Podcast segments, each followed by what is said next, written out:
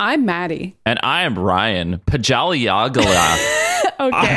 it's pronounced Pajella. and this is the Mutant Ages. This is the Mutant Ages, a show where we watch every adaptation of the X Men and we hate Apocalypse in every single one of them without fail. Back when we were young,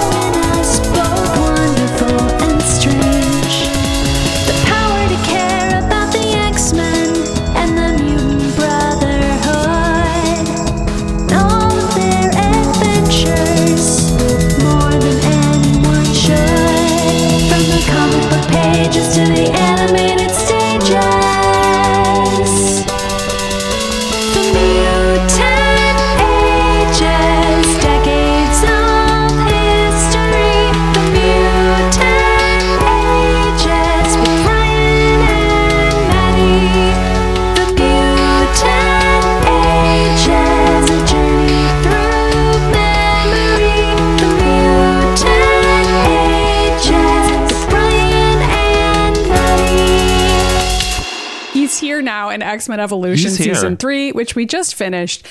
And boy, is it a downer that he's here now. Oh, God. Get ready to hear the oboe for 25 fucking minutes.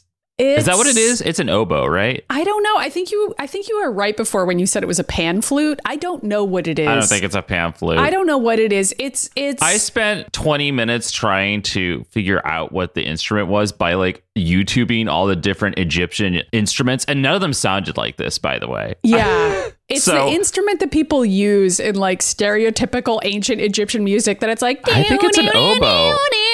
I mean, oboes are not Egyptian. Let's just admit this and move on. It's not an Egyptian instrument. Okay. It's it's not. It's Somebody it's can not, write it? in and let us know what this instrument is because clearly we don't fucking know. I mean, I, you could try googling Maddie, but it's not gonna like turn out to give you any kind of useful information whatsoever. Because if you Google like Egyptian instrument, it's gonna give you like twenty five instruments because it's not like any country had one instrument and that was the only thing they played. It's, you know what I mean? Like I do. And also, this is making me want to Google how did we come up with the music that we think is ancient Egyptian music? Because there's no way we could hear it, you know? Like, what, how did we come up with that song I that mean, plays I guess constantly? I think.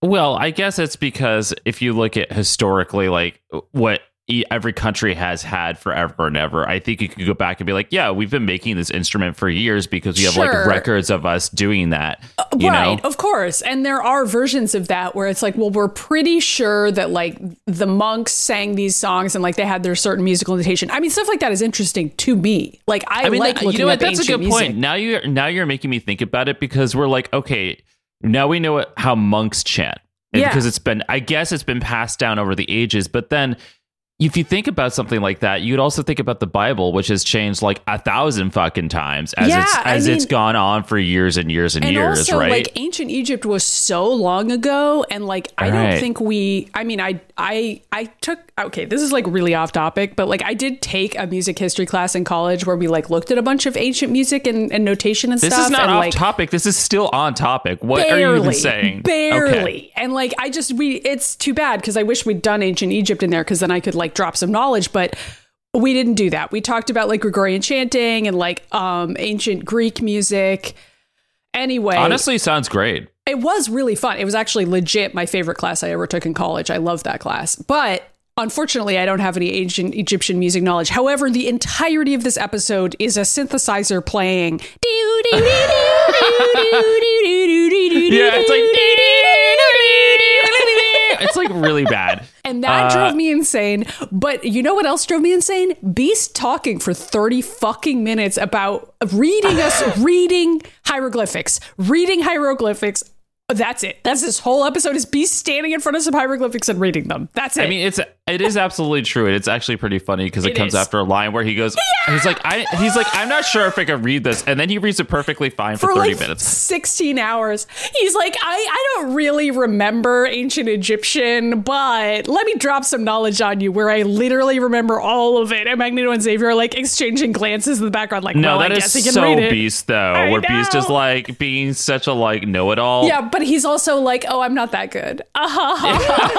okay, so all right, before we even get into that, there's some important things we need to bring up. So this is coming up. Uh, but we do have our holiday episode. Oh, right. I already forgot about all of this. I'm yeah, sorry. I'm doing it. I'm taking control. I'm taking thank control of the reins because, Thank like, you. I don't know what the fuck happened here. But so on December 12th at six o'clock Eastern, ET is our holiday special. If you haven't, if you don't know what this is, you can actually go to last year's episode, which was online on YouTube. We did a live stream where we raised money for the Trevor Project to bring um, joy to people who like don't have homes, especially if you were like a you know, know queer queer trans kid that doesn't have a home because of stupid politics. Yeah. Um, so we were raising money for that. We're doing that again this year. You could go watch last year's. It was Maddie, Todd, Katie, and I, and we did a bunch of things. We sang poorly. Uh, X-Men versions Christmas Carol. Well, Maddie sounded carols. great. I wouldn't say the rest of us did because it's like you can't sync up online, no, you but can't. we tried and, anyway. and I mean, as people probably know, all of the Christmas carols, um, I recorded versions of them that you can get on my Bandcamp page, and people who are part of the Patreon get free versions of those Christmas Right. carols.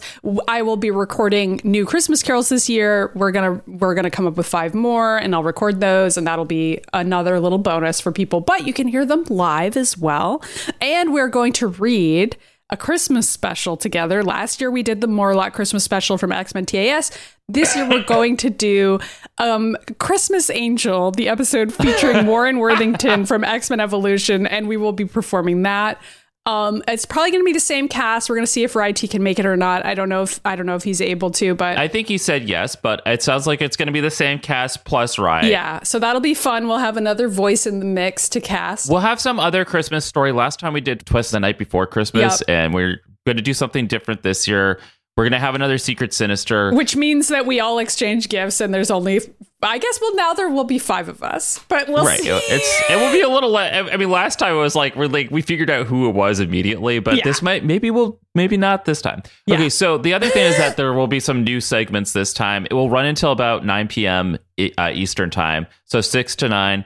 It will be on our YouTube channel. So, like as I said, we're doing a new Christmas special reading. We're doing new Christmas carols, and we will have the Secret Sinister. Those things are returning. There will be a new Christmas story, but then there's going to be a couple new segments that uh, I'm putting together currently to kind of keep it fresh and new. I mean, it's going to be all new stuff either way, but I definitely recommend coming checking it out. Block it out on your calendar now. It's a good time. We laugh. Uh, we wear little Christmas hats. You know, we it's do. fun. Last year, I remember we played a trivia game. Like we we do fun stuff, and we raise money. We are going to have a trivia game that I've invented this year, but that is Ooh. going. Okay, so I'm going to actually give you a little spoiler on what it is, but it's going to Okay. be guessing Christmas movie or and Christmas song titles based on X Men references. I'm going to give you, and you have to dissect it.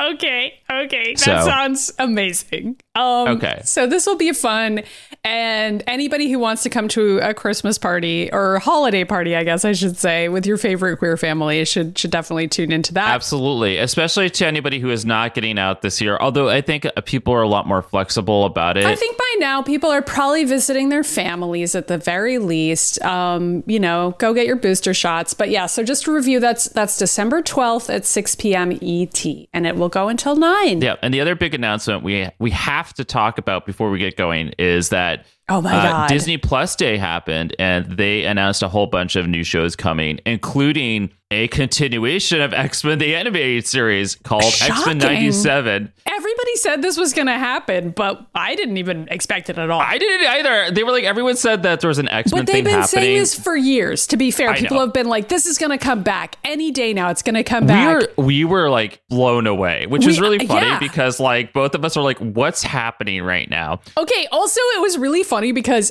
my coworkers were talking about this in Slack as though it had been confirmed because I think they I think I don't work on the entertainment team at Polygon, I work on the games team. And the entertainment team was all talking about it as though it had been confirmed because for them it probably was. They probably got an embargo or whatever. Right. And so I logged into our Slack and I was like, Ryan, have you seen these rumors about this this animated series getting picked back up? And you were like, no, that's not real. That's rumors, which is hilarious because Ryan is the person who posts in our site every fucking day the most insane, unsubstantiated rumors, claims they're 100% factual. Like Ryan comes in and he's like, Mr. Sinister confirmed for Eternals based on this Reddit post I found. And like Todd and Katie and I will just roll our eyes and be like, okay, Ryan, I'm pretty sure that's not going to happen. And Ryan's like, I don't know. They got a lot of details In here, and we're just like, okay, Ryan, whatever. And for some reason today, this day, you were like, no, that's not real. and then it was, and I was like, "Oh my god, Ryan! Like, what? You, you this morning you immediately shot me down on this, and like it was the uh. one time I was right. It was just, it I was know. so funny. It wasn't And- even just you. We had people, our listeners in the Discord were like, hey, we hear this rumor about X Men 92 or X Men coming back. And I was Yeah. like, And you were like, I'm like, "No, that's not even going to happen. shut up." Just, just a rumor. like, okay, I don't know. Anyway, so, it's exciting. It's, It's, going to very feature exciting. I want people to go back and listen to our interview with Cal Dodd, the voice of Wolverine, because we actually talked to him a lot in that interview about modern day politics influencing the X Men, and he had some really great stuff to say about it. Like, I'm really excited by that, knowing that the voice actors are so progressive and like so pumped to have a show that was this political coming back. and influential. Yeah. honestly. And I really wonder how it's going to go. I I mean, a lot's changed in 20 years, but mostly for the worse in real life. So it's uh, that's fun. But I, I wonder how it's going to be reflected in the show, if it's going to be reflected, what they're going to do. Genuinely really curious about that. So we are going to have to figure out how to cover that on the show. Like, wh- are we going to change up the order of what we do? Like, what do we want to uh, do? Yeah, I mean, that's something I have been brainstorming a lot about already. And it's kind of like, I don't think we're going to be able to know until we have an actual date as to when it's going to start and how they're going to release it. So I think for right now, we'll just keep on trudging away like we're planning. But I was also like, man, I think we're going to become a non bi weekly show again whenever that drops because that's the only way we'll be able to keep up with it. So. Mm-hmm, mm-hmm. And also, I feel like it, we would be remiss not to cover a live X Men show as it was coming out. Like, we can't not do that, Ryan. Like, come on. No, I know. Like, I- exactly. That would be so exciting for us. I'm really excited for this. We don't have any additional details. I mean, they don't. haven't reached I out to us personally at Mutant Why Ages not? yet. Why not? But we can only wonder because it is the original cast of characters, Yep. also with the original voice actors without the voice actors for Cyclops and Magneto because they unfortunately are not with us anymore. But Right. I didn't even know like who was going to come back until they, they had made the announcement, and then Lenore Zann, who plays Rogue, was like, Yes. "Secrets are finally out, Sugar. Can't wait to see you on the other side." Which and I is was wild like, because she's like a politician now. Like she is like She's coming like out of voice acting now. retirement to like voice Rogue again, which I fucking love. Um, I do think the voice actress for Jubilee is going to be different because she has spoken about that before. Because she's like, I'd rather see an Asian actress have the role. And if you read the press release about this casting, it says some of the voice actors are returning, not necessarily in their original roles. So I'm also kind of excited to see maybe they'll cast somebody new as Jubilee, and that would be really neat. I think that is what's happening. I think they only said that specifically because Alyson Court being like, I'm not going to play Jubilee again. But I think what's going to happen is they're going to add Kitty as a main character on the show also. And I, think she will love voice that. Kitty. I would love to see that.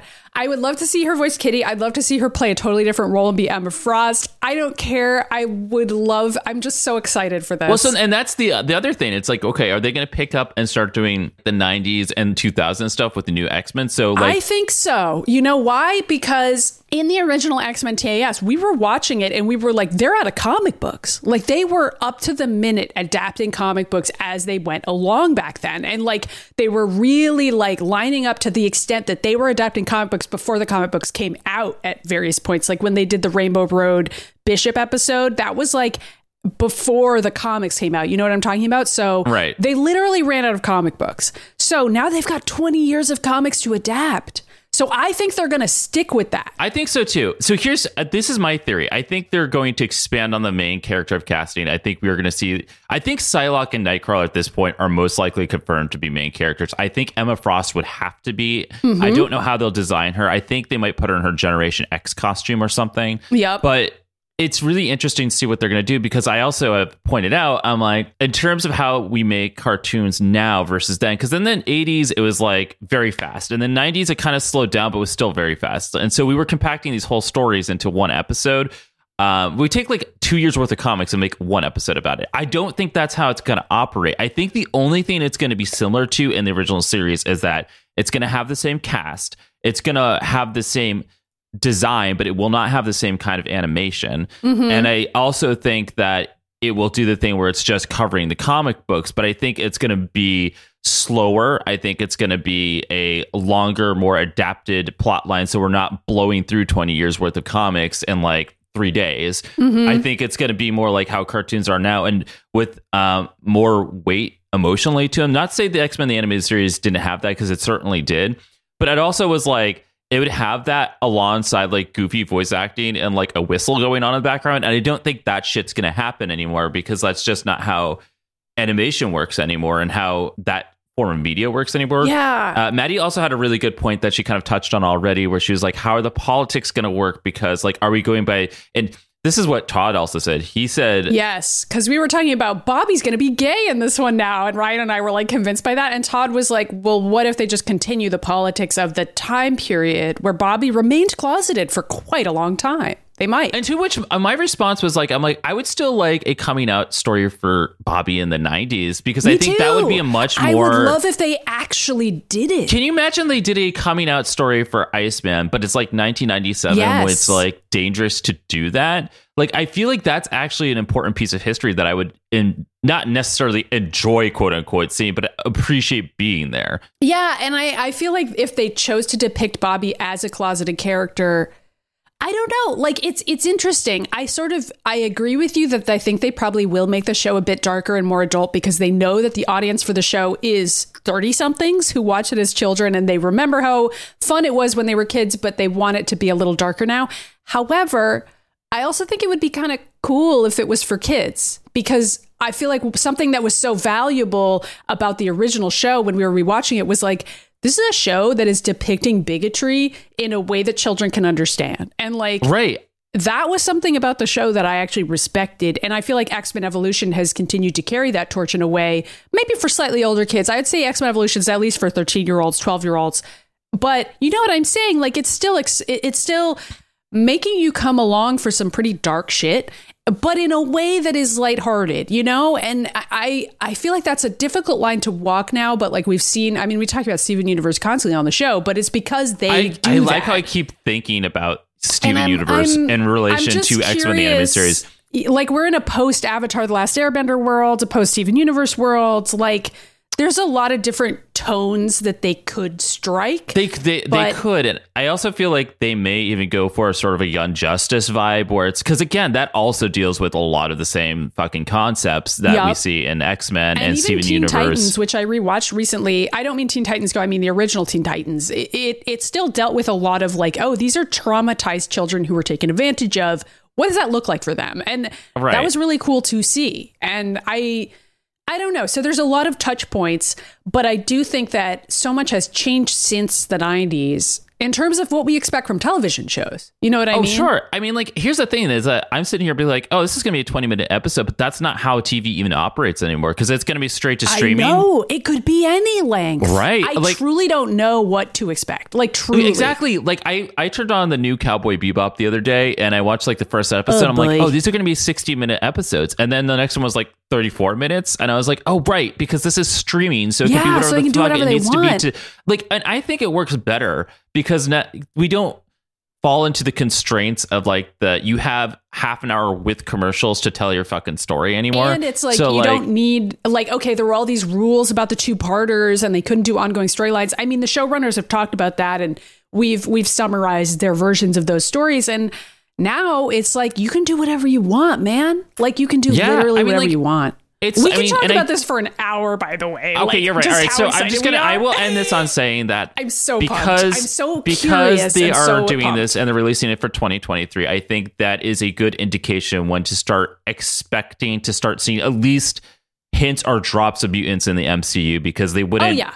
They wouldn't be doing that unless they are planning to market it alongside And something. when just will you know Disney so- contact us and ask us to write the live action Mr. Sinister show starring Ryan, co-written by me and Ryan? When Okay, will this Disney is just gonna us? be at this point it will just be something we put on on YouTube. Oh my oh, God. Okay, by the way, they also released this back to back with uh the House Agatha Hauka, House of Harkness TV show that's coming out, which I very curious about that I one. really here's my theory. I think that is going it's going to take place after Doctor Strange and I think it's going to be Her training about Wanda. Her training Wanda. I love Kathryn Hahn and I love Agatha Harkness, right?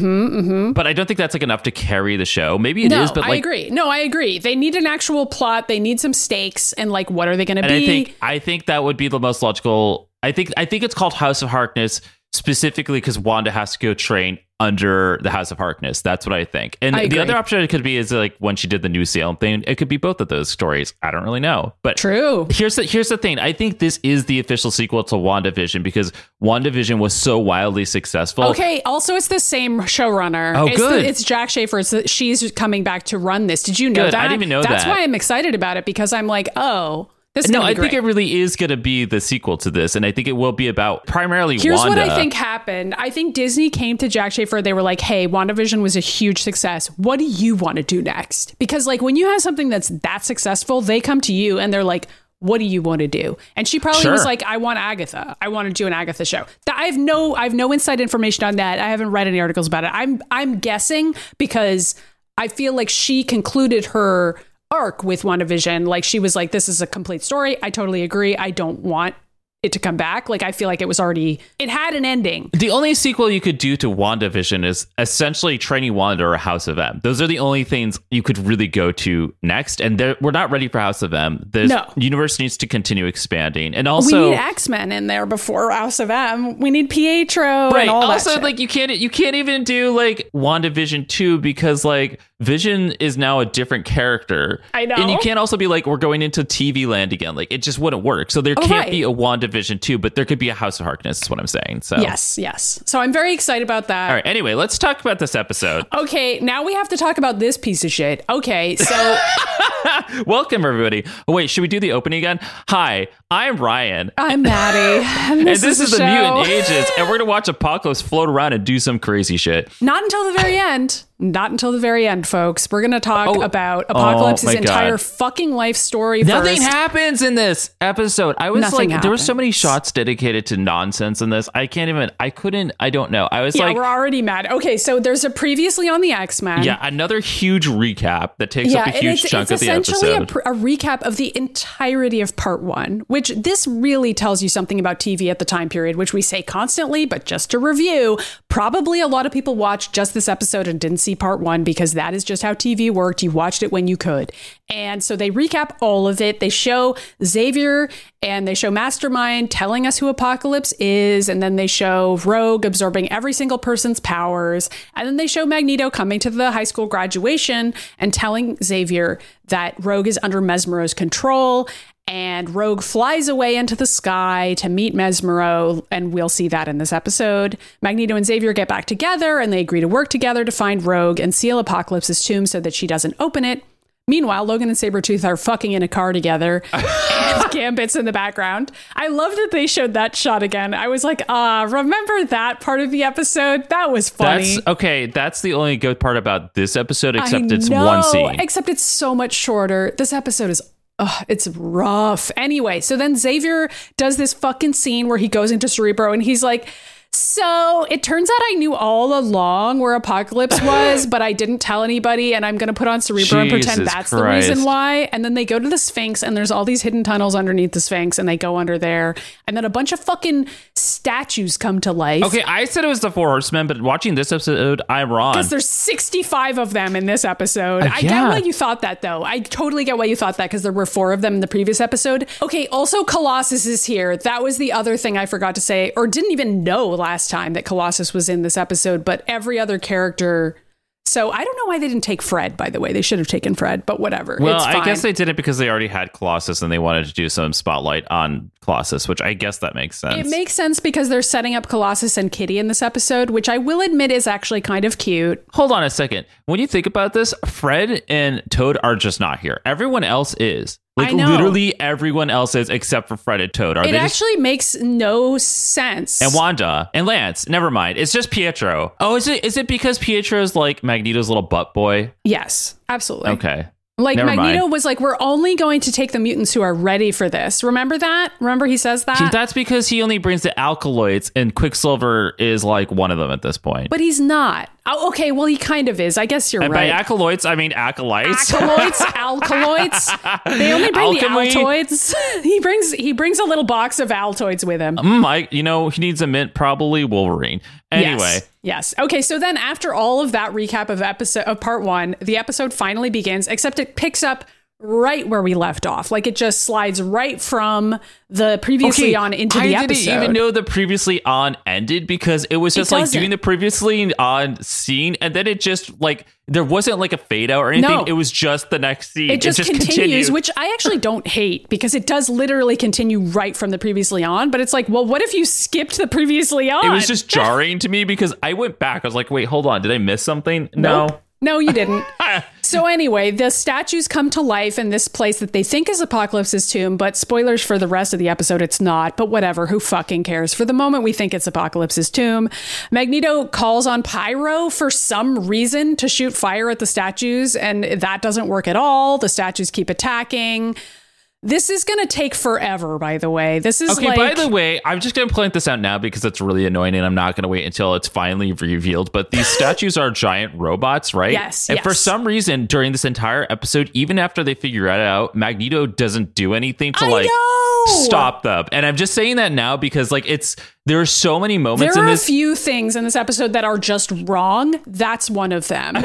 And was like- the next one, the next one that I'm about to point out is that Storm shouldn't be capable of fighting in this episode. That said, I'm very glad she can because this is an episode that actually gives Storm a lot to do. However, they do it in the one time when she wouldn't be able to fight. well, she would be able to fight with her fists. No, because she would be panicking, Ryan. The doors are Oh.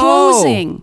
right? She's I didn't even think about that. underground. She has no abilities in this situation. I didn't even think about that. She should be f- passed out this entire episode. Like immediately, I was like, no, "How the you fuck know who does doing pass this? out this time? We have like a revisit to TSA, and the TSA is a totally different thing. TS, where we return to that version of Jean where she's falling down and passing out for a bunch, and then she finally wakes up and screams out to Scott. Okay, All right. I did write down Jean and Bobby falling down the stairs for ten minutes was actually quite. Okay, it was funny really funny. because Bobby, Bobby's voice actor, Bobby's voice actor is like, whoa, whoa, whoa, and it was like I watched it multiple times because it was funny. However, I skipped something important, which is Yeah. Xavier tries to escape in his chair, and then he falls into a hole in the ground, and Magneto saves him dramatically, but Xavier passes out because he falls on the ground. Okay, wait, hold out. on, hold on. This so this is these are like what I wrote down. So first of all, the horsemen statues are attacking them, and like Pyro's trying to kill them with fire. It doesn't work because they're fucking rock and or metal. Either way, Yep. it's still not going to work. Yep. Kitty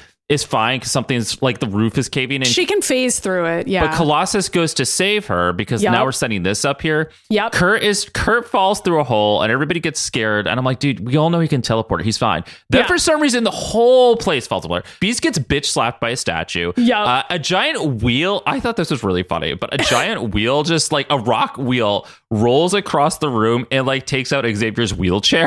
and I was like. That's when the floor disappears, and that's when Magneto saves him, and that's and then Storm. Very romantic, by the way. Right. That's they're dating. I don't know. And then Jean tries to like move some rocks with their mind, but that's when they fall down the stairs, and Yep. like it goes on for a really long time. It's, and I also wrote down it's genuinely really, really, funny. fucking funny. And then that's where they cut to the credits is after Jean and Bobby fall down the stairs for ten It was like a. Dick Van Dyke moment where they're It like, was. "Hey, the statues are here. What? Tripped over the furniture. Gonna fall for 25 minutes." And like some 80s was, music like, plays in the background. Genuinely not intended to be funny. Like I really can't emphasize enough. This whole episode is unfunny and serious. So we are like finding the moments of levity where we can. I think they I think they did make some of this comical because otherwise it would be really fucking boring for a child to watch. Like the kids Yeah. are watching this are like, "Oh yeah, we got to laugh at things," which is something that goes away in season 4. I know. Anyway, so after the credits, Back to Magneto saving his boyfriend. yeah, after the credits, every single person has been separated into little rooms. It doesn't even matter because, like, okay, first this first of all, this is when we find out that Jean has just passed out. She's done. While Beast is flipping around doing some Lara Croft Tomb Raider shit in the background. Yeah, and he manages to slide into a room with Magneto and Xavier. So the three adults, well, other than Storm, are basically in a room together, and Beast is going to read 60 hieroglyphs later. so that's that. Also, And then in another room, Pietro, Pyro, and Cyclops all somehow ended up together. I don't know why. I don't know how they came up with these. I don't know. This is like this is almost like that Mutant Ages comic book episode I wrote when we were like in Apocalypse's pyramid, and it wasn't even a reference to this, but Okay, I genuinely thought of that the whole time. I genuinely was like, this is like the Mutant Ages, the comic book where Katie was like passed out like Jean because she was recharging her powers. And Yeah. like me and Todd were doing backflips around this fucking Zelda room. Like it is that. And we got That is what this separated. is. Yes. But it's funny because like I wasn't pulling it from this because I really had no memory of this episode. I just because I I don't care about apocalypse shit for the most part unless it's well written. Why would you ever rewatch this episode? Why would you ever watch it in the first place? Let me just go ahead and say don't watch Listen, this I episode. had to watch this when it aired on TV, and I was like really excited to see a new X Men cartoon. And it was just like a, and this was a season finale. I don't even know how what happened. Season two into season three was so incredible and emotional and deep and insightful in ways that this ep- these two episodes are not. And I don't know what happened here because it doesn't even match with the tone of the rest of the season agree, or the I next mean- season we're about to go into. And it doesn't even matter because like at the end of this, Xavier's all like, "Apocalypse is the worst thing we're ever gonna deal with," and then we never see him again. Like I I think know. season four is like almost entirely dedicated to Magneto like throwing metal at pyramids, and that's it. I mean, there's not going to be like a good time to say this because we don't have a politics section anymore. So I'll just like put it in here. But I was thinking this morning while I was making breakfast that the reason why I, and I think also you, really dislike Apocalypse in these shows is because he always distracts from the more political, like almost mundane conflicts that the X Men face, which to me is the most interesting part. Like the most interesting part is the X Men fighting cops, fighting against the legal system that is discriminating against them, figuring out how to exist in the world.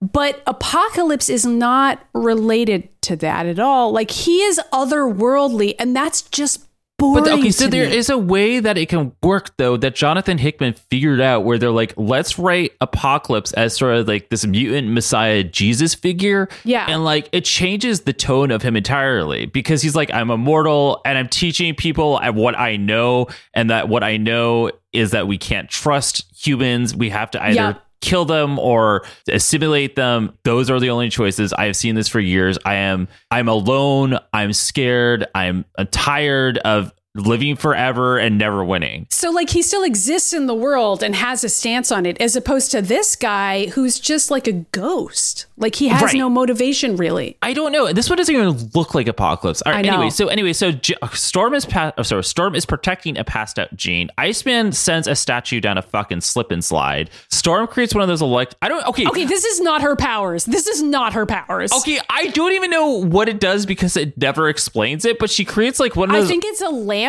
because they're in the darkness. Who fucking knows? We'll never know. But Storm creates like the little like orb from Spencer's we could buy in the '90s that you put your hand on and all the electricity went towards your hand. That's what she creates. in Yeah, she creates one of and then she those. floats it into the sky. We don't know what it does. We never see it again. Yeah, I think it's just a light. I really think it's just a lantern that she's like creating out of thin fucking air. Like that's not how her lightning powers work. I'm just saying that's not how her lightning powers work at all.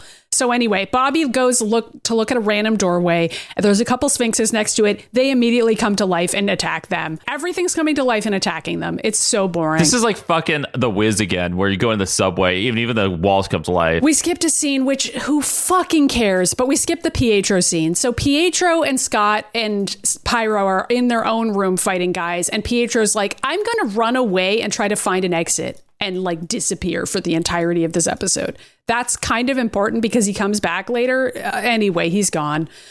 So then, elsewhere, Colossus is punching a wall and Kitty phases through oh it. my god, he's just like punching repeatedly for no reason, and then they fucking start flirting, and there's like Yes. robots running around them, right? And they just just are like, "Oh hey," he's like, "Oh hello," she's like, "Ha, I saw you were punching that wall," and then of course Kurt pops in because Kurt's actual mutant powers to cock block people. Yes. and he's like, "Look, I found a headset, Kitty, Kitty, Kitty, look, Kitty, why aren't you looking at me, Kitty? I've got the headset, Kitty." Oh my god. Okay, but the headset doesn't work up until the plot needs it to work. Um, which is not yet. So it doesn't work right now. Okay, well, okay, wait. We, we go back to Beast, who is actually trying to reach Kitty on the headset, and Beast goes, "I can't reach them," and Magneto goes, "Yeah, but we got to focus on this mission anyway." And Xavier's like, "He's right because they've been trained, and who cares if they're even dead anyway? Because I could just train more child soldiers, and I'll just send them a telepathic message. Did you know I could do that? Let's spend five minutes re-explaining my powers right the fuck now." And then he puts his like his fingers to his head, which he hasn't done in like forever, like both fingers, and it like glows around his head, and it's like X Men, this is my telepathic message. I was like, why? Why are we spending time on this right now? I mean, I don't know, whatever. It is actually relevant that he sends out the telepathic message because that is how they find him like way later. Okay, I'm gonna point this out though. Later on, though, the person who says uh, Scott runs in. He says to Jean, "Did you get the telepathic message?" And Jean says, "Yes." And I'm like, "How? You were passed out? How?" I like how you're just like. I don't know. Okay, this episode. these last two episodes like suffered from some sort of like storyboarding error. I don't know what happened. this show is so good. Like it is so good. I cannot like explain how good this show is. It is incredible. And then there's just these two episodes and then like the Fred episode. I and I guess the African Storm one. These Yeah. are the only bad ones. But those those other two are bad in a different way than this episode Th- is. yeah, this is just like- episode is bad in the way that X Men TAS episodes could be bad, where it would just be like insane and boring at the same time. Where it would be like this doesn't make any sense, and also nothing that's happening is interesting. I feel like X Men the animated series was at least interesting, but it would be really fast, and I feel like that is the actual Yes. problem here. Except the storyboarding in this was like not well thought out. No. That is what I'm going to say about that. So then we have the the famous line that we've already talked about 60 times where Magneto turns to Hank and he's like, "How's your ancient Egyptian?" And Hank is like, "Rusty." But I do recognize some of these markings, and by that I mean literally all of them, because I'm about to read every single thing on this He is such a little know-it-all. He's like, well, Such a I don't remember anything, but if I have to read this, I would guess that I could read this entire fucking wall. And it's like, okay, I Beast. He's wrote like, it all down, but I was like, why did I write it all down?" we don't down? need to do that. Okay, here's what happens is that we get this absurd history of apocalypse where It's so like an alien or something lands from a spaceship because I think it's supposed to be an eternal the actually. Celestials. No, I think it's supposed to be the Celestials because, well, I obviously I went dug up Apocalypse's Marvel wiki and I was like, what? How much of this is accurate? And actually, it's fairly accurate because.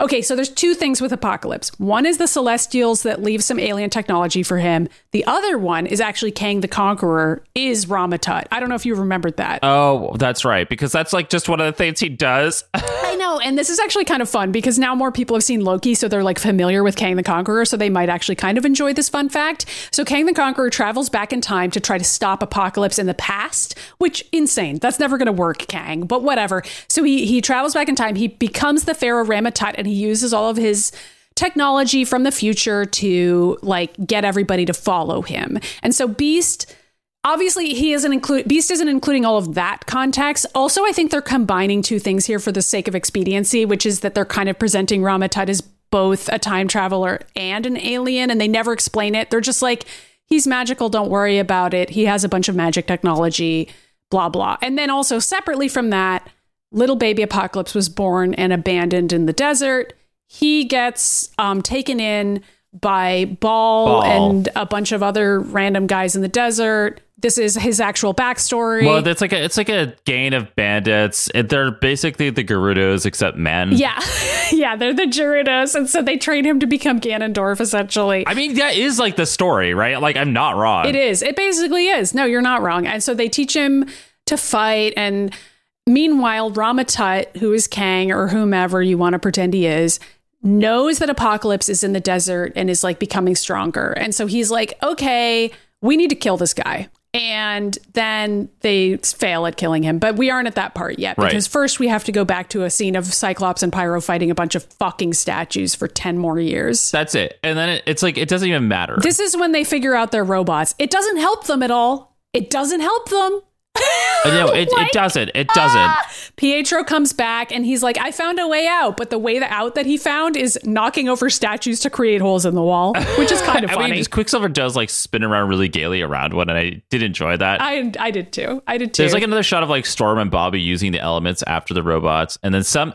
I don't even understand this. Bobby turns around in the middle of it. He goes, "Guys, I've run out of ice." Yes! and I was like, "Is it too dry down there? Is there like?" That's what I thought. I thought maybe it was so dry. but then, but then I was like, "Oh, but then why isn't?" I was like, "Okay, but aren't they all Storm can use her powers." I Yeah. there's I had so many questions. It didn't make any sense. He goes, "I'm out of." He's like, "I'm out of ice," but luckily Jean wakes up in that moment moment and slams a robot repeatedly into like another robot, which was kind of funny. And then she sees Scott. And she's like, Scott, Jean, Scott, Jean. Yeah, because there's a hole in the wall, and so they see each other, and then they run to each other, and they don't kiss. Yeah, th- and this is where the insane comment happens where Jean runs back into Scott's arms and Scott goes like, "Did you get the professor's message?" And Jean goes, "I did." And I was like, "But you were unconscious, bitch. You couldn't have fucking gotten it." I know, I know. And then Pietro's like, "Follow me," and then they all follow him for some reason. Yeah, and then Beast is like, "Anyway, time to continue my really long educational Wikipedia monologue off this Yeah. wall." Okay. So then Apocalypse and Ramatut are fighting each other, but Ramatut realizes Apocalypse is going to fucking kill him. So he runs away. And then this is where Apocalypse discovers Ramatut's secret hidden vessel, which I guess is a celestial alien technology. They don't explain this. This is me. This is me adding Marvel Comics. No, but I think it. it's if it's Rama Tut and we're going by Kang the Conqueror, it could just be whatever like Kang used, right? Yeah. So it's like a little teleportation device that he has. Right. So anyway, he uh, Apocalypse doesn't know what it is, but he's like, "Oh, sick! I'm going to steal this." And then I don't understand why Xavier says this next line. Just by the way, I don't know what he's getting this from. Xavier says that Apocalypse's motivation is that he was going to turn all humans into mutants. That's really funny that you also wrote that because I wrote down, I have no idea how the fuck he figures that out based on this context. Yeah. I, I don't know. And also, that's not usually Apocalypse's motivation. And that's actually kind of interesting if that was his motivation. I mean, if anything, it's like Magneto's. Magneto's the motivation. It's like either everyone's going to be queer or they need to fucking die. And it's Yeah. like, okay. which is honestly kind of valid. But anyway, Apocalypse's motivation normally is only the strong shall survive. I don't care if you're human. I don't care if you're a mutant. You need to be strong enough to work with me, or I'm going to fucking kill you. That's it. Right. He doesn't give a shit about letting humans become stronger. That's that's not his thing at all. I don't, I mean, well, Xavier, at this point, Xavier could just be saying anything because later on in this episode, Xavier says something along the lines, he's like, I don't know where Apocalypse's real tube could possibly be. And I'm like, you're the one who's been in Mesmero's mind. I know. It's you. I you know. ha- uh, Xavier is like wildly back and forth into this, but whatever. I know. They're about to figure out that they're in the wrong place because Beast is like, okay, so Apocalypse enters into the vessel and he realizes that he can use it for whatever magic powers. Right. But it drains all of his life force.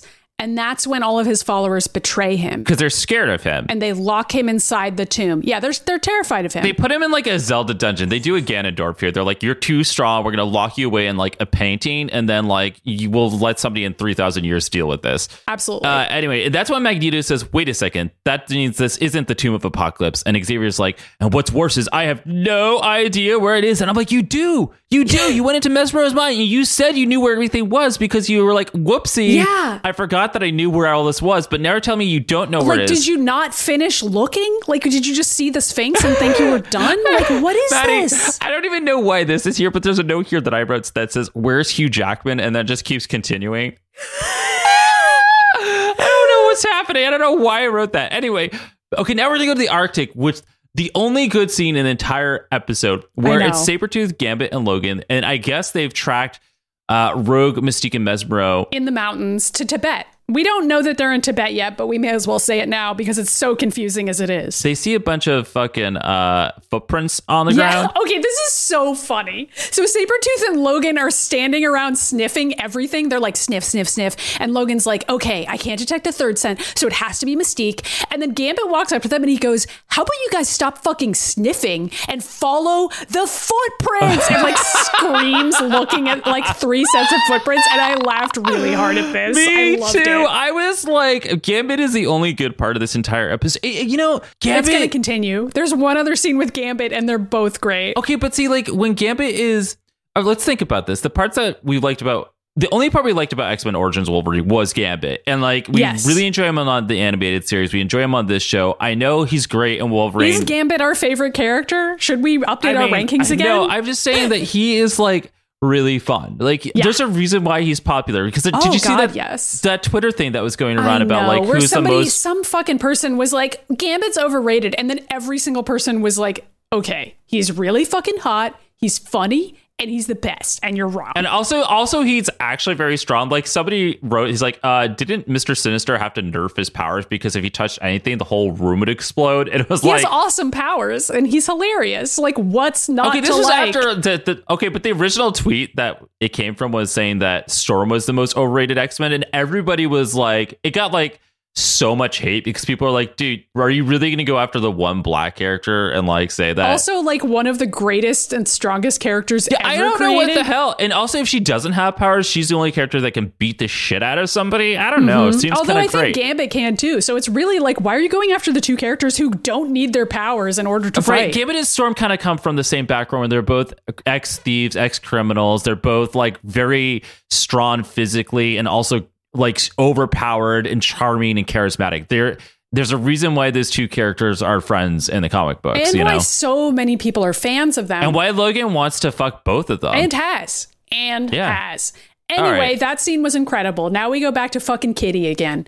Kitty phases through a wall. okay, wait, this is actually not terrible either, though, I because this know. is when I she. kind of like her little romance with Colossus. I just hate this episode, so I'm Me too, but although I do like the kitty phases through a wall and Kurt teleports in, and they just both crash into Okay, each other that and was actually very scream. funny. You're right. They just like they're like, ah! And it's like I also okay. loved how they didn't acknowledge it. I thought that was really funny too. Like both of them smashed into each other, screamed, paused, and then just had a normal conversation. And I was like, this is me and Ryan, like literally.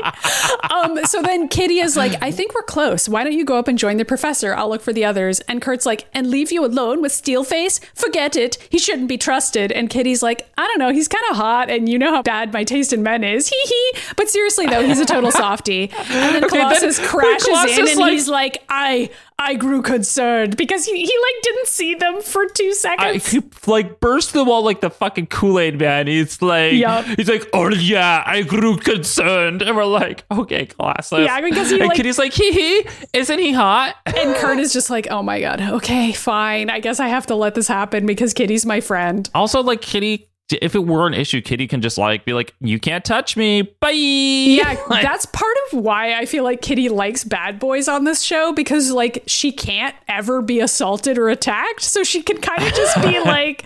Well, I'll just toy with him, and it's not like he can ever hurt me. And it's like, oh my god, Kitty! Oh my god, such a teenager way.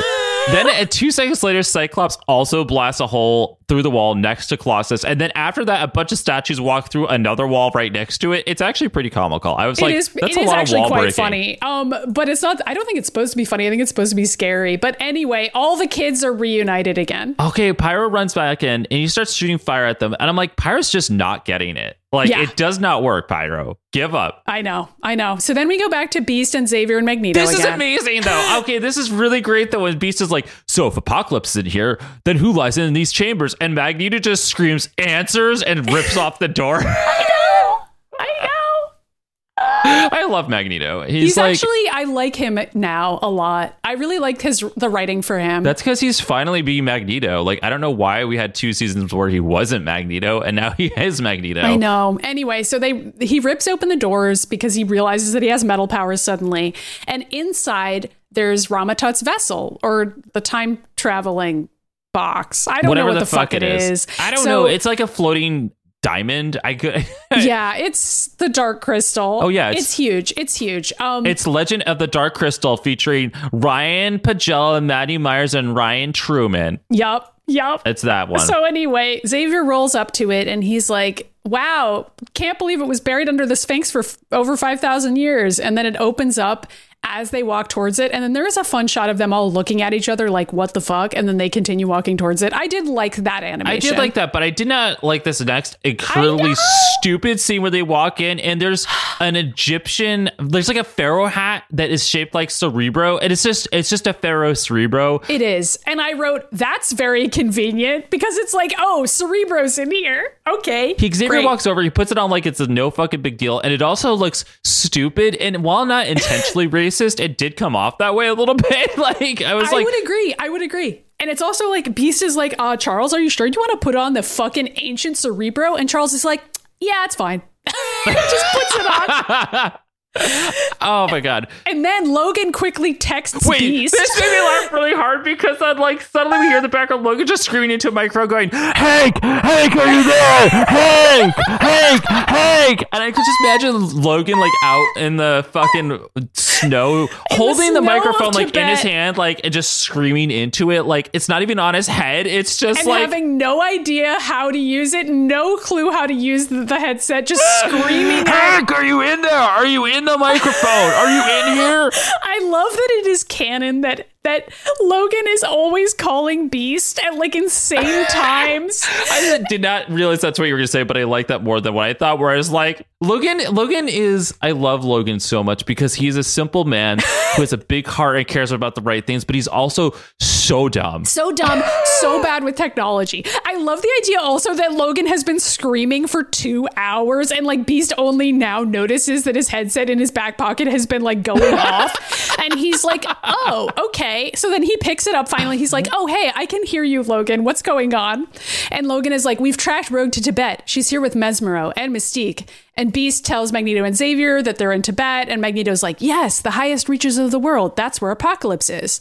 And it's like, guys, why did you think he would be under a fucking sphinx then? What, whatever. Anyway, Well, I, it doesn't matter. And then so they figure out where it is. they get the coordinates from him. It's on Makalu Peak, which is a real mountain that's like near Everest. And at that point, I was like, Right. why didn't they just do Everest? But whatever. now it goes over to like this Skyrim scene, right? So we're in the snow, and Logan and Sabretooth and Gambit see Mesmero, Mystique, and Rogue. And now Mesmero has like a fucking like staff that he's got like an Yes. Egyptian staff now that he's like waving around in the air like he's doing like really bad cosplay. I don't understand this staff. It has a lot of power. I mean, I guess so because like then then I guess he attacks them with, either with the cane or with like his, powers. It's not No, really it's with his powers. It's with his powers because then they all collapse in pain, and then Mesmer and Rogan Mystique walk away. scream my memories for a while. But then Logan, when he comes back too, he's like, Xavier's mental block just saved all of our lives. So he must have used his powers. was Xavier mentally blocking them the whole time? Was Xavier like able to tap into them that far away that entire time? I have well, do so you many remember? questions. Do you remember? Okay, it makes no sense, but do you remember how in the last episode Xavier was like, "I'm going to need to brainwash everybody so that they are protected from Mesmer," and Magneto was like, "That makes sense for some reason." I don't know if that's what happened So here, what the fuck did he just gave them some type of brain thing that? Why didn't he give that to them before? who even knows? But I do want to point out that Logan and Sabretooth both grab their heads and start screaming, and Gambit also falls down, but he's pretty silent. And then, like, after Mesmer is done,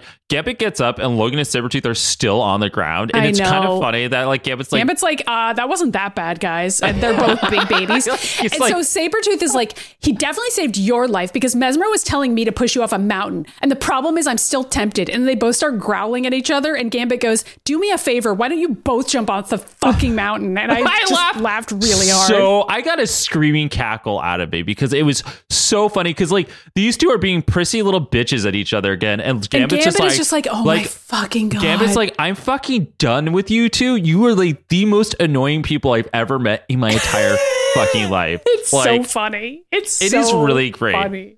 So then we go back to Kitty and Colossus, who are dr- I don't know where they are now. Now they're cli- they're all climbing stairs that are like bigger than them. I don't know. There's like a pyramid inside the pyramid or something like that. So- I don't know what's happening. There So are Kitty like, and Colossus there are 50 together statues here. There, I don't know why there's so many of them. Yeah. Uh, yeah. It's like out of control. I like that Colossus just screams and jumps through one, which I thought was really funny. And then Kitty gets like super wet over it. She does. She's like, oh my God, he's so hot. He's made out of metal and he can crush me with his bare hands, but I'll never let him because I'll just phase through it. And Kurt is in the background, like face palming. Like, I don't oh my know God. what's happening because like everybody's in a danger, and Kitty in this entire episode is like, I don't know, guys. I'm just so horny for this guy. Yeah. I just need to have sex right the fuck now. Lance who? Kitty says. Yeah, And right. It's like, wow, too bad for Lance. It's over. Then we go back to fucking Mesmero, who leads Mystique and Rogue to like the apocalypse room that we've seen a thousand times already with the big Zelda gate. okay. And then there's like a really long conversation with Mystique. This conversation is the only conversation in the entire scene episode that like makes any kind of fucking sense and is good. I don't know if I would say it's good because I was just like, Mystique, why did you let yourself be fooled like this? I, because don't she know. was so worried about Rogue. Because basically, Mesmer reveals that Mystique is the final key, and Mystique Yep. goes, "What the fuck do you mean I'm the key? You said Rogue was." And Mesmer says, "We need both of you." Mystique's like, "Listen, bitch, I agreed to bring Rogue here because I was assured our futures would be secured. Are you lying to me, you asshole?" Which I think. That's why she did all this because she was under the impression that her and Rogue were going to be okay because of Irene's premonition, and then Right. Mystique like freaked the fuck out because Yep. like when any, anything happens to like Rogue or Nightcrawler, Mystique like cannot function at all in terms yeah, of and she decision makes making. bad decisions. No, you're right. You're right. Uh, so then Mesmero says, Apocalypse rewards those who are loyal to him. For some reason, I put a question mark there. Uh, Mystique says, "Why didn't you just enslave me like you did with her?" Which is a kind of fucked up Mystique that you're like, "Why didn't you just enslave me like you did to my child?" Yep. And then Mesmero says, "I was unable to because your powers of control are formidable." And Mystique has a great line where she goes, "I advise you remember that." Mm-hmm. And that's when we have to go through some like fucking Zelda, Star Trek, Disney's Atlantis bullshit that's about to happen. Yeah. So Mystique agrees to go through and open up the first door, and she turns into a snake so that she can go through this little tiny hole. she turns into a fucking like snake charming cobra because we have to stay stick with this theme. Yeah, and then it's playing that music in the background, and it's like, I don't even know. Yeah. And so then she gets into this chamber and she sees a button basically. Um, and it starts glowing before she even touches it. And she's kind of freaked out by it, but she touches it anyway. And then everything starts spinning around her for like 10 minutes. I guess it's then- the room, but like, even what's crazy is that this animation really looks super Disney all of a sudden. It looks It like does. we're going through. If that the thing that I can think about is that scene from Atlantis when we watched Atlantis and like what's her name, Kida. Kida. In Atlantis, when Kida is like, you know, turning into the Dark Phoenix, that part. Yeah, and like everything's spinning around her. That's what it kind of looks like here. Yeah. Uh, yeah and then eventually, definitely. like after, uh, what's important during this is that Mystique screams out in pain as her entire body turns into stone. Like Yes. so now she. but it opens the door. It worked. It opens it the does. door. It does, and it also ensure it does ensure her safety because she's now like immortal. Because well, she already was before, but like now she Yeah. really is but now just a she's rock. turned to stone. Like she basically, this is like, is she dead or not? We don't Yeah. know. This is like a scene where it kind of is like Teen Titans, the end Yes. of season one, Where where Terra Terra turns to stone. turns to stone because they couldn't kill her on screen. Yeah, so they had to find another way to kill her. It's very similar to that. Meanwhile, outside, Gambit blows up the door and gets all three of them inside. Okay, did you notice the music cue here is like gay Power Rangers starts? Yes, I did. I did. Okay. I was like, wow, I guess all three of them get Sabretooth's Power Rangers theme song here because that's what's playing. Um, and so then Mesmero turns around and sees the three three gay Power Rangers. Because yeah, the gay guys are here. And like I don't know what happened, but like all three of them just suddenly forgot how to fight entirely. Like Yup. like Logan like jumps at Mesmero, gets knocked out. Sabretooth also does that and gets like knocked out. Gambit at least like puts up kind of a fight. And I don't know, he also gets knocked out, but I was like, guys, what happened? I'm like Well, the staff is apparently so strong that none of them can fucking fight anymore. Like Logan tries to use his claws on Mesmero, and Mesmero blocks it with the staff, and Logan's like, "Owie, my claws! that hurt." Wait, maybe what's happened is that like it's Logan and Sabretooth are just actually exhausted from all the like fighting and fucking they've been doing, and Gambit's just exhausted from having to be with them. yeah, I mean, I know that the staff is strong enough to snap Gambit's staff, so that's why he gets taken out because his staff isn't strong enough. But it's like, what's this fucking staff that they didn't even bother to introduce, and it's so powerful. I don't know. It's like a it's like a random piece. And so anyway, Rogue goes over to Apocalypse's tomb and removes her glove. She pushes a button and Apocalypse is revealed and he opens his eyes. But then then we quickly go back to the statues, literally just stomping around all the other X-Men, which get blasted into a room. Meanwhile, Xavier's still on Cerebro, the the ancient Egyptian Cerebro. the statue blasts a hole through the wall, and then all the X-Men run in to find Magneto, Xavier, Beast, and they're just like, sup. Yeah, it's all very convenient. Oh wait, um, but what's with this fucking like Matrix moment that's about to happen where Xavier's like sitting on Cerebro and he's like suddenly like, I understand the entirety of space travel and teleportation, and I've learned it all in like two seconds because it's been downloaded into my brain. Yeah, and Beast is like, great. I know kung fu. yeah, he's like, I know Kung Fu, and I also know how to use this device, which is apparently time traveling and like made by Kang the Conqueror or whatever. And I can teleport us to any location. And Beast is like, great, we need to go to Tibet anyway. And also, we need to get the fuck out of here. So he corrals all of the X Men and the Brotherhood into the vessel. This also reminded me of Mutant Ages, the comic book, which again was not something I referenced in the episode where we were fighting the other alien Yup. ship with the Wolverines, Yes. and like at the end, this ship turned out to be Discorda. Yes. I was like, this whole episode is stuff that I wrote, but I did not even pull it from here, not even subconsciously, because I did like even in watching this, I did not remember any of this shit. I was just my note here says, "Are there really four more minutes of this shit?" There were a lot of moments in this episode when I was very bored and looking at the timestamp and being like, this feels so much longer than the 23 minutes that it actually yeah, is. I really, I don't know. But then it goes back to Wolverine still fighting poorly against Mesmero. He and Sabretooth are knocked out. Uh, or so Sabretooth knocks Mesmero out. Finally. Rogue suddenly is like, she's like, oh, where in tarnation am I?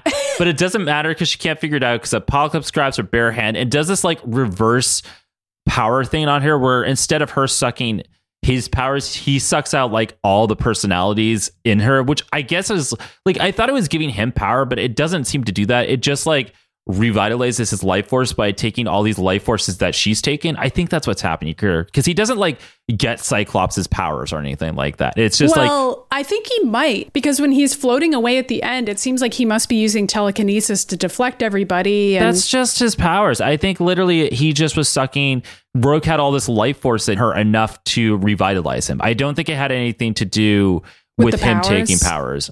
Okay, well, he absorbs all of this shit and like knocks Rogue out basically. Right. But it takes a really long time, and there's all these like ghostly shadows of the other mutants leaping into his body to illustrate what's happening. And uh, by the way, Apocalypse doesn't talk, as we said last time around. He just lies there. I don't know. I don't really don't know if he has any lines on this show, to be honest with you. Well, he doesn't in this episode. Which is kind of like different from X Men the animated series, where he like didn't stop talking. But I wouldn't necessarily say it's better because it's like instead we have this mysterious ghost that we're told is really powerful, but it's like, why is he here? What's the point of any of this? Why is this suddenly what the show is about instead of like anything else? I don't know. I I feel like the apocalypse is like shoehorned into this whole series, and it's like I really just wanted to see Emma Frost and the Dark Phoenix. Like I didn't really care for any of this. And we didn't get to see it. We didn't even get to see it. We Anyway, So. Logan runs past all this. He growls. At, he stops to growl at the Mystique statue, and it's like, okay, Logan, keep moving.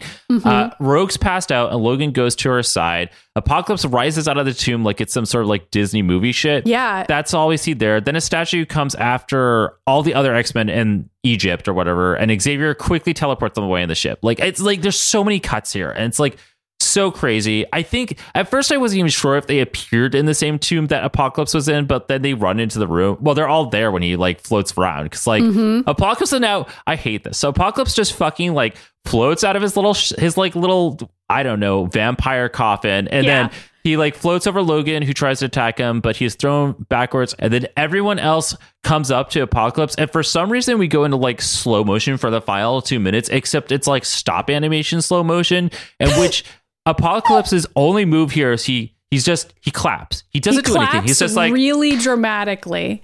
And then it creates this huge force field that knocks everyone over in slow motion really for like slowly. an entire for two minutes, and like the fucking flute is playing again for Yup. this whole thing, and then he just kind of floats into his ship. And Magneto tries to the metal doors open, but Apocalypse just blasts them away, and then it teleports away. And Magneto's like, "We failed," and Xavier goes, "Yes."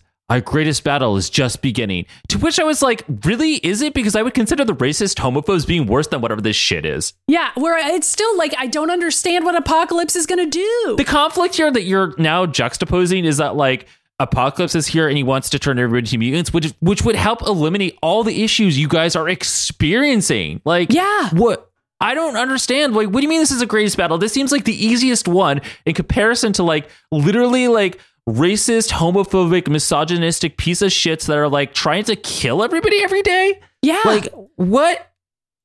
I don't know. why didn't you talk to Apocalypse? Like why weren't you like, "Hey dude, like we're mutants. What's your what's your deal? Like what do you Well, because Xavier's like Xavier's like I can't control him, so I'm not even gonna try to like reason with eh, him. I mean, why doesn't Apocalypse talk to them? yeah. Apocalypse needs followers, doesn't he? Like what is he going to do? Well, I mean, yeah, right. Because he, well, he does at the end of season four. He takes Mystique, Magneto, Storm, and Xavier and turns them into the Four Horsemen. Spoilers uh, for this this thing that came out 20 years ago. I don't know why any of those were the choices. Well, I figured he would need some horsemen so that he could take over the world, which is like normally he's trying to kill everybody. I mean, I I don't know. It just feels it feels stupid, and I, I think we're probably reading too much into the one Xavier line. That's like he wants to turn everybody into mutants because like that's interesting to us. I mean, it's interesting to me, but I don't actually think that's his motivation. I think that was interesting to us because, like, what else was interesting about this episode? I don't know, Kitty. I don't know. I, I, like that there was a long pause there. You're like, long pause. No, that wasn't a bad editing moment. That was just Maddy just trying to think. something that was good. I, I'm struggling. I mean, there were a couple Gambit lines that were pretty funny. I liked Magneto saving Xavier. I like Magneto in general.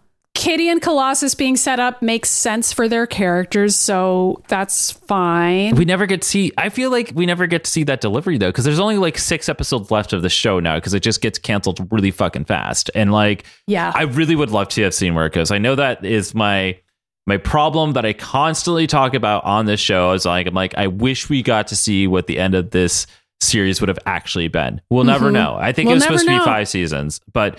Anyway, this episode's like not good. The only part I actually enjoyed was when Logan and Sabretooth were doing whatever stupid bullshit they were doing, and then Gambit being like, I'm so fucking sick and tired of the both of you being prissy little bitches, and I just want to like you both to jump off a cliff because I know you'll live, but I won't have to listen to this anymore. like that's kind of like where he's at. Uh, unfortunately, that is not enough to save the episode for me. No, like, so it's not. like this is a one out of five X's for me. I did not enjoy this. This was like not good, and it was very disappointing after the end of season two into season three, which was like as I stated before, incredible, like mm-hmm. absolutely incredible. Some of the best cartoon writing I've ever seen, and then to have this be sort of like the follow up to that. And I know they were trying to set the stakes higher for Apocalypse, but I just feel like it did that thing where they're like, let's gather every single character on this series and have them all face off and all have like a one liner. And I was like, this kind of feels like, you know, when you do a movie, like a movie trilogy, and like everybody's got to come back for the final fight. Like that's kind of what it felt like. And I was like, mm-hmm. oh, God, come on. What? Why? It, it was also very boring that they wasted so much of this episode on fighting big statues in underground the Sphinx, and it's like, why? Why was that the whole And episode? also, like, I really miss that Wanda used to be a character on this show, but since they nerfed her powers and brainwashed her, she just kind of sticks and stands around in the background being like, I don't know where I am. And that's like kind of where she remains for the rest of this series, which is unfortunate because I think it was going to lead to her having a mental breakdown. Mm-hmm. You know, obviously, if she was a hero in this situation, it's not like she would have fixed it because she was brainwashed, but she, she was actually overpowered. She probably could fight Apocalypse. Yeah, but it doesn't really matter because she can't help them. Wait, do you think like maybe if the show had continued, it would have been like a Dark Phoenix versus Apocalypse thing? I have no idea. That would have been interesting. I could see that though. I could see that. Right? I mean, isn't that kind of what they did on TAS? I'm trying to remember. I've blocked out. No, everything. that's what they did in the Apocalypse movie, which we have not watched for this show yet. Oh, right. But I, I do feel like the only people who could, of the mutant characters that could defeat Apocalypse, it's going to be either Jean, Jean Grey or Wanda, right? Like it can't mm-hmm. be anybody else. Because, like, and even Jean Grey, I think at the end, she could like burn him real good, but then he'll just like come back to life. Wanda could just look at him and be like, Blip, you don't have powers anymore. Oopsie, bye. Yeah. Or, well, I was going to say or Rogue, but like, I I think even that falls into the same category as Jean, where like Apocalypse is actually not defeatable. Yeah, it's also like Rogue wouldn't be able to get close enough to Apocalypse to use her powers on him because he's already like encased in this like ghostly magnetic field or whatever. Well, I was thinking more like if Rogue had every single character's powers because she's touched them all and then goes to fight Apocalypse. Like, but even still, like, I don't think that's but enough. what the fuck is his power in this episode where he's able to suck all of those out of her? Like, is that even? he gives his... everybody the clap. That's all. Yeah, he gives everybody the clap, the apocalypse clap. Oh God, I That's don't what we're talking that. about. Anyway, I'm also going to give this episode a one. I feel like it succeeded at what they wanted it to do. It's just that I wildly disagree with what they wanted to do. I think it was I think it was the wrong choice. Like they make the episode so serious, so dramatic. They change the stakes completely. The whole world feels different, but like in a bad way that's less interesting. And I don't think they should have done this. I really don't. I think they should have stuck with like Principal Kelly running for office. I feel like that would have been a scarier and more interesting plot line. Okay, but that is what happens. But why do you need Apocalypse then? You can just have that, you know? because I think they wanted to do Apocalypse uh, because every show does, and I like I feel like every writer has a struggle with this, and there's been a couple of good iterations. I I mean I keep citing Jonathan Hickman as one, Mm-hmm. and I feel like there's like another variation out there that I do enjoy, but I can't think of it right off the top of my head. I mean, we've gotten some some listener emails about like apocalypse storylines people like. I here's the thing is that like Apocalypse, and this is our listeners have convinced me at this point that Apocalypse can be a really interesting character, but like that what the real issue is is that like he's always written terribly. Mm-hmm. I think Chris Claremont could do it well. Like I thought I think him and Jonathan Hickman have been the front runners of like kind of understanding what his deal is and like that is it. Also super weird that we have this TV show with Apocalypse and no Mr. Sinister. Very weird, very weird. And I feel like that would be interesting. Would have loved to see Emma Frost or like ugh, honestly like else. here's the deal like uh, why mesmero that's like not who this character is in the comic books and if like it's kind of like Mesmero replaced Mister Sinister on this show, but like really, this should have been Mister Sinister's whole thing. Fucking around with the mutants, like taking their DNA, manipulating them to like open Apocalypse's tomb so he could fuck Apocalypse. Like that would have made more sense to me than Mesmero. like, I mean, I guess why I, I don't know. It, it's so you're right. It's so random that it's Mesmero. Like, why that character? It's almost like they needed a character who was just nobody, just to be a pawn. Well, I think they wanted somebody to kind of like brainwash people and make them do stuff, but there's no reason why that Mr. Sinister can't also do that because he's like the king of brainwashing. Like that's his mm-hmm. favorite thing to do. Unlike Xavier, he doesn't like pretend he's not doing that. He's just like, I want to brainwash them so I can control them. And they're like, Mr. Sinister, that's a bad idea. Mr. Sinister's like, I know. and Xavier's like, I have to do it to save people. I'm a hero. Like, you know what I mean? It's kind of like, yeah, it's also very weird that they had to have Mastermind and Mesmero in the same show. Like, I don't. I mean, there's so much brainwashing at this point. Like, you've got Xavier brainwashing people, you got Mastermind brainwashing Wanda. well, M- Mastermind is supposed to create illusions. Well, but you remember he brainwashes Wanda, which like that's not normally his thing. I think what happens is that he creates an illusion in her head, but I don't think she's brainwashed entirely. Like I think Well, yeah, but like functionally, that's the result. It's just there's a lot of that on this show. like I think Mesmero or Xavier could have like brainwashed her entirely, but I think what was going to happen in the show is that eventually Wanda would have seen through that illusion and be like, wait, behind this illusion, there's really bad shit. Huh. Let me like do House of M. Yeah. You know? I mean, maybe that's where they were going to go with it. I, I mean, we'll never know. But regardless, I just, I don't agree with introducing Apocalypse at this point. I just don't. I feel like it's boring and I feel like it changes the nature of the show, but not in a way that I care about. And it's too bad. it's really unfortunate. It's all downhill from here, folks. We're going to watch season four. We're going to have a tough time, probably. No, well, season four is the first like six episodes are really good. Like season four does a good job, and it's some really dark shit that I love. Like the whole apocalypse thing is kind of in the background. Like we're not going to even like spend a lot of time with that, which is kind of why I'm like, well, why did we spend so much time with it in the first place? You know, I don't know. But that's not what we're going to do next time around. In two weeks, we are actually going to do a listener mail. That's right. And it is going to be just just plain old listener mail. We're not going to have a Mutant Ages the comic book because we're preparing in January for a fully voiced, fully casted Mutant Ages the comic book it's special. where Ryan writes a script. It- it- it's a special that we're doing because we all got sucked into the Mojoverse. So here's the order of what you can expect. So we're after this episode, we have the listener mail. So get those listens in, listeners. Also, after that, we're gonna do Wolverine the movie, the mm-hmm. Wolverine, where he's the one that's set in Japan, and then after that, it will be Mutant Ages, the comic book, and then we'll return to season four of X Men Evolution, which actually works out pretty well because during the holiday season, I'm actually surprised we're even doing all this on top of two live streams. This is unusual. We usually we take like a month off and we're like, see y'all on the other side. But this time we're giving you like content, but it's going to be a little bit easier. So, yeah. well, um, I don't know about the Wolverine, but you know, uh, we'll see. We'll see what I think about it. I mean, I haven't seen it I like that movie. I actually, of all the Fox films, that's the one I do I know like. it got pretty good reviews. Um, so I think it'll probably be really fun to watch. I don't know if it's going to be really deep or like questioning politics of the era. I don't expect that at all, but okay, the cinematography in that movie is really fucking good. I enjoy that about it. Yeah, I'm excited for some fun fight scenes with good old Hugh Jackman, hottie, hottie with a body. Um, so we'll we'll Where there enjoy he that. is. Now, now we know where he is. He's in the Wolverine. Finally, we know where he is. Um, Great. But until then, please write in. Please mark your calendars. By the time this episode comes out, we will have already completed part three of reading that Wolverine and the X Men script, which is awful. So you can go watch those on YouTube. Well, that's right. I was gonna say you could catch this, but it's gonna be too late for that. But what you can catch on December twelfth is the Yes. holiday fundraiser live stream, six o'clock p.m. ET Eastern. We're gonna do it. We're excited, and we would really love all you to join us for that. So please tune in for that. we're acting like we're in the plug section, but we're, I we know, I was can't gonna say, but before it. that, we have to go. can't. The X-Men are a metaphor for a lot of things, but one of those things is being gay.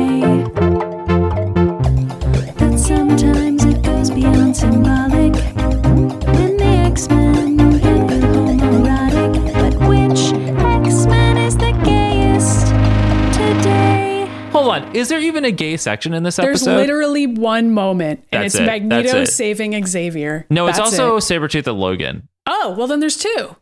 Okay. Well, there's two, everyone. Um, there's no okay, that is it though. Like there's nothing else like interesting about it. Like it's just like Logan and Sabretooth flirt. Also Xavier and Magneto flirt. The end. Yeah. Uh, there's also like no like gay allegory here. no, that's all gone, which is part of why it's not interesting to me anymore because I'm like, I don't care. I guess the only thing you could say is that like Apocalypse is like, well, if I'm gay, what if everyone was gay? But like that's also something something that Xavier has decided is going to happen. But I don't think that's Apocalypse's motivations, even. Like, why is he doing that? no, well, I don't know. I don't know. I, I think we're just going to go back into the previous section. We don't need to do that. Let's just talk about who's gay, I guess. But like we already touched on it. Yeah. Well, we're only hold on. Let me see how far away we are from the super gay episode that I am waiting for. I think it's like episode seven of X Men Evolution. The last good episode of X Men Evolution is Kitty and Dani Moonstar like trying really hard to fuck. it's pretty wild that Dani Moonstar is going to be introduced on the show. That's because they were introduced her because they were going to make her run the New Mutants, but that doesn't happen because then they were immediately canceled after that episode, and they're like, "Gotta wrap it all up." Wild. I just, I'm Oh. like, I can't believe they're going to introduce yet another character when we know they're about to get canceled. It's Well, like, but they didn't know that it just feels time. like they're scrambling. I know, but it's they must have had some inkling. No, no, because like the first seven episodes of season four are very good. Like they're really good. They they do a lot of setup. We have Legion set up. We have fucking New Mutants set up. We have like Gambit joining the X Men set up, and then it just like cancels everything out. Like because Wow. they that's what happened with the Justice. This is the thing, this is what would happen back in the days because they would. It's like on the South Park thing where they're like making episodes and getting them to the channels like within a week or two, and then the channels suddenly being like, "Hey, you're done. You get two more episodes." Because the Justice was like really good up until the end of season two, and then the last two episodes are like you're canceled, and we had this shitty ending. But then it got picked up again, like once when they went to a streaming service. Which fingers crossed, maybe this will happen to this show. I, I don't think that's going to happen. I mean, we talked about that on the day when X Men 97 got announced. But Hold on. I know that we already had our X Men 97 segment, but I just thought about this. But like the end of X Men, the animated series, we were like sobbing over because like Xavier had to go up to the space because he was dying, right? And Yeah. like shit was so fucked because like the idea of mutants existing created all these riots. And it was like, well, shit's so fucked. There's nothing we can do. And Magneto runs the X Men now. Are we picking up from there? Yeah, like, I mean, I assume so because, as so many people have pointed out, Xavier is not in the promotional image, which I know. fine by me, fine by me. let's keep it that way. Let's keep it Yep. that way. Yep, I'm cool with that, and I'm cool with Magneto running things. Although Magneto is also not in the image, so I'm not really sure. Well, they're gonna have to bring. Well, they're gonna have to bring Xavier back because there's no way they're not going to do X Men '97 Bleh. and not do Cassandra Nova. I know, but I just like, what if Xavier's dead? it's like they go up to space. They're like, "How you doing, Xavier?" He's like, "I'm great. I can walk now." do we want to plug our way out of here? Like, Let's I feel plug like our we're way just out of here. We're so Okay. close. Um, Yeah. Okay, so welcome to the plug section, mutantages.com. Let me go over there. Let me see what's over there. Okay, well, today I would like to say if you enjoyed this show, you can find us all over the internet. Uh, Mutant Ages can be found on Facebook, Twitter, Instagram, Tumblr, Pinterest, TikTok, and wherever you want to go. But there's also lots of fun information you can learn about the Mutant Ages. Maddy, what is all that stuff? Well, if you were to go to mutantages.com, you could also find our email address. Like if you wanted to send in some listener mail for next time, it's the mutantages at gmail.com. You can also go to our Discord server. There's a link that will invite you on in, and there is a questions channel in there, but there's also all kinds of other channels, like places where Ryan claims that X Men 97 is never going to happen. there's also a voicemail inbox where you can leave us messages that we play on our listener feedback episodes. That's 1 508 319 1668. And last but not least, we have a P.O. box for physical mail, which is P.O. Box 3344, Natick, Massachusetts, 01760. And we will check that. And when we do, we put up videos of us opening the mail over on our YouTube channel. And there's so much stuff on our YouTube channel now. It's it's wild because we're doing the monthly live streams. There is like we're doing the live streams over there, and at some point we're going to return to the video games. Um, we're to do that at some point, but you can find that over on YouTube at the Mutant Ages, and like I said, live streams, us playing every X Men video game, parodies. If you want to listen to watch us react to our X Men movies we made when we were kids called the D Men, I highly recommend that. Maddy and I always go back and forth talk, talking about revisiting it and making a D Men 3 with like our friends now 20 years later. It'd be a real X Men '97 move if we did it. So Honestly, I feel know. like now's the time. I think we should like pair it up with that. That would be really funny. 2023 D3. Listen, Mink is listening to this episode and she's going to email us. I'd be like, I'm down. Yeah. Everyone's down. No one no one is against doing D3. Everybody can't wait to get Yeah, the band back together and, and watch those and do those. I mean, everybody's excited about it. You can also find my YouTube channel, which is just Ryan Pagella. Uh, it's my. I'm getting back to doing some vlogging again. I took a little break because after I went to Florida, I was like, I need some time to like recuperate my brain. So that's what's going on. Uh, I went and found some dinosaurs in Boston the other day, which, by the way, you and Dina should absolutely check out. Love dinosaurs. There's like outside of Faneuil Hall. That is where you can find me. You can also find me on my Twitter at Ryan Pagella and on Instagram at Ryan.Pagella. Maddy, where are you on the internet? I am at Midi Myers everywhere, but while we while I'm it's my turn, I guess I may as well say there are a whole lot of other ways that you can support the Mutant Ages financially. For example, you could go to our store. There's always a link to our store in every episode description. You can get Bishop telling you that time travel is real, which in this episode time travel is real. So it's important that we highlight that. Actually, it is real. Um, but also, we have a Patreon, which is where you can get X Men Christmas carols, Xmas carols, as we call them, if you back at the music tier. But there's so many other tiers that you could back and get bonus content from us. And at our highest tier, we give you a shout out on the show. Uh, by the way, I think I forgot to say the URL. It's patreon.com slash the mutant ages. But anyway, let's let's give a shout out, shall we? I there's no voice you could do. Like All right, so shout out to our top tier Patreon supporters Samuel B, So Mean, Soren B, and Zach S. Thank you so much for your contribution to the Mutant Ages. It's keeping us active. Uh, it's certainly helped us right now because in November, for some reason, that's when all of our memberships re-hit again. So like renewing us to continue putting this on SoundCloud is hitting right now. Like, I know, I know. It's like all of it. It's like our web hosting, our SoundCloud box, fees, like the everything. PO box. It's like all the, all of our expenses are but here. this is this is the this is what you're supporting us to do to keep the show alive and uh what's the word interactive with all of you. So alive and uh uh interactive. I was like trying to come up with the I don't know. I spend so much of my time at my actual job writing everything to make it sound like really technically correct with like correct vocabulary and I'm good at doing that and then I like go to speak and I'm like uh uh what's the word for collaboration we will be back to X-Men Evolution in a month, but you're going to get so much content before them. You're going to get two live streams. You're going to get a movie review, a listener mail, and also a wacky special comic book special. And then we will be back to reviewing the X-Men. So get ready for like just a month of us being fucking giant X-Men nerds, like in the most genuine, organic way possible. hell yes, hell yes. And so for all of those other episodes, we will see you next time. See you next time. Dun dun dun dun dun dun dun dun